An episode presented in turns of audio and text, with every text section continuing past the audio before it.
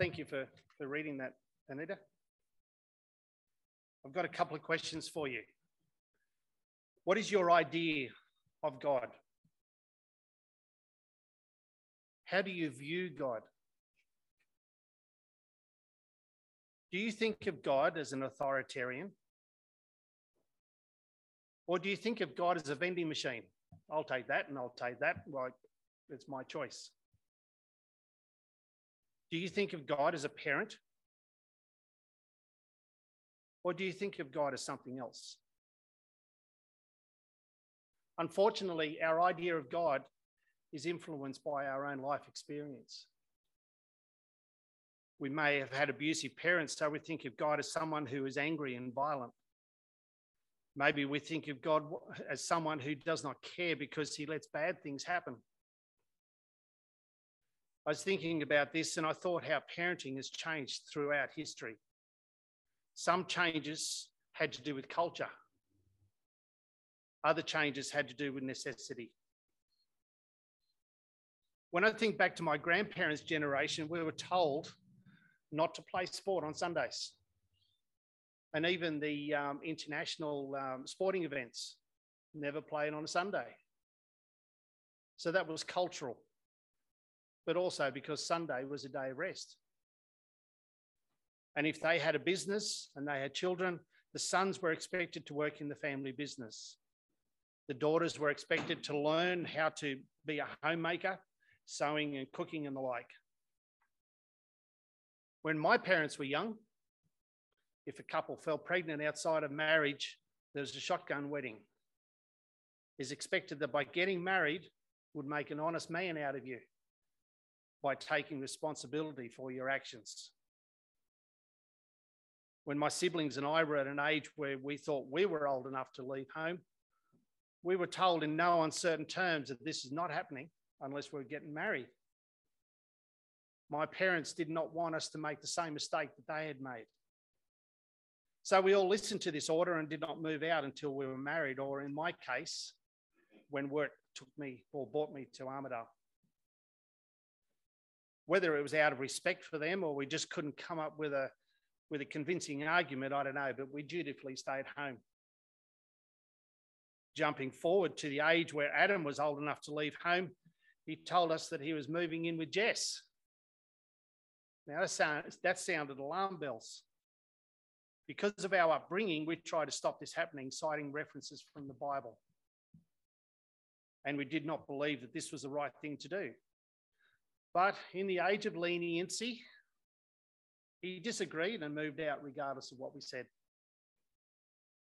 I remember just before he, he left for the last time, he told us he would slowly move his stuff out. And we're expecting him to take another two weeks before finally moving out, but he secretly moved the time up. And while we thought we had time, he took his pillow and the rest of his stuff and he was gone. Both Julie and I were in shock and, and shattered and were in tears, not understanding what and why this happened. Had we not trained him up in the way of the Lord? Where had we gone wrong? But in thinking about this, not much has changed in parenting since the beginning of time. Once Adam and Eve were banished from the garden, the passage we read from Genesis 4 tells us that they had two boys, Cain and Abel. We read that these boys were brought up in the ways of the Lord. Cain and Abel both knew that they were to bring offerings to the Lord, and God still spoke to them the same way he still spoke with Adam and Eve. Imagine how Adam and Eve felt when Cain killed Abel. But notice later in this chapter that God was still talking to Cain. Cain and God still had a relationship. But he realized that he would no longer have a relationship with God when God told him in verse 14 of chapter 4 of Genesis that Cain will be hidden from God's presence. The interesting thing is that God still looked after Cain by ensuring that he would not die at the hand of man. The Lord put a mark on Cain so that anyone who found him would not kill him.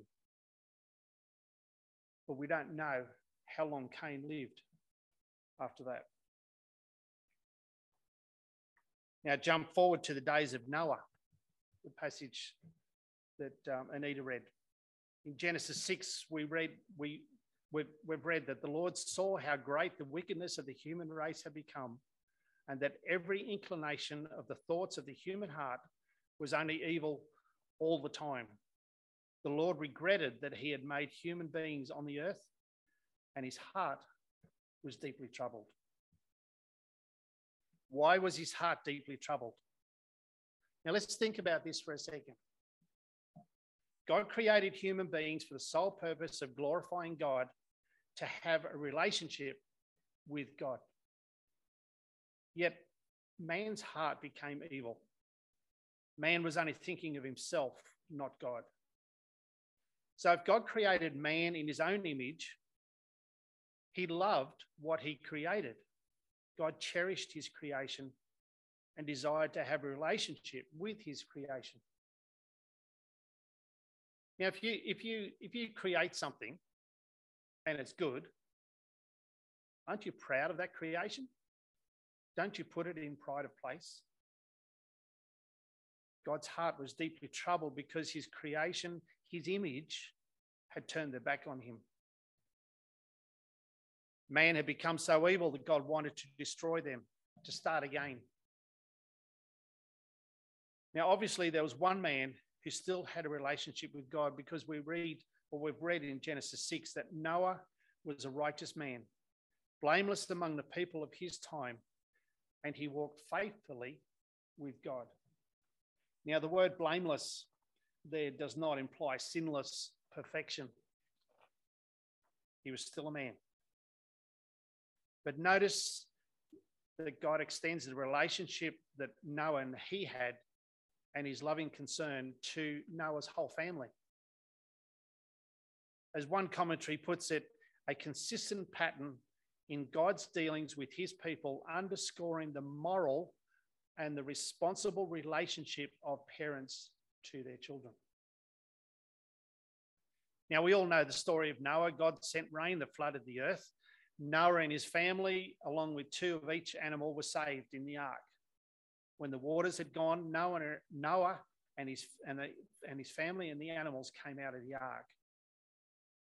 God said in Genesis 8:21 that never again will I curse the ground because of humans, even though every inclination of the human heart is evil from childhood.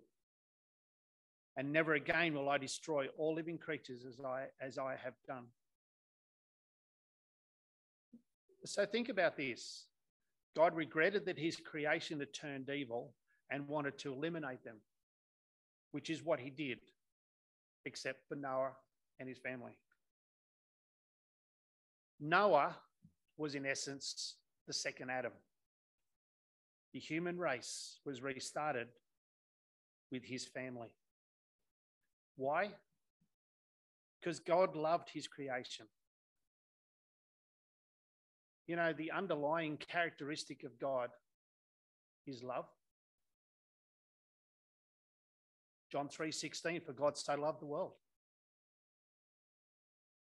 We see that God wants a relationship with his creation, with you, with me. Now let's fast forward to today's passage. There was a man who had two sons. Automatically, we know that we have a parent. He's got two sons. He can't be a parent without kids. The younger one said to his father, Give me my share of the estate. Now, when I read this, my immediate response was, How rude. He doesn't have any respect or manners for his father. But really, we don't know the specific language that was spoken. Um, so we just read that he asked for his share. Now, in the Jewish tradition, the father might divide the inheritance if he had two sons into thirds two thirds for the older son and one third for the younger. The father would still retain the income from it, from the inheritance, until the father's death. But to give the son his portion of the inheritance upon request was highly unusual. In Israel, the oldest son enjoyed a double share of the inheritance. And receiving a double portion of an estate was similar to or identifying with succession. In other words, the property would pass on to the son, the oldest son. Now we know that the father gave his younger son his inheritance, and we know that the son blew it on wild living, even though the father knew how it would end. So we're not going to go through all the details of the prodigal son. You know, you're most probably expecting um, a story about coming to Jesus and all this sort of stuff. And I'm not looking at that. I'm looking at the characteristics of God that is shown through the Father in the story. So if we look at Proverbs 20, 21, it says, An inheritance claimed too soon will not be blessed. So the father knew what was going to happen. Young son, no wisdom, go to another place. We all know the, the, uh, the outcome of that. Proverbs 19:26 says, Whoever robs their father and drives out their mother is a child who brings shame and disgrace. Now, our idea of God is formed from the way that we were parented.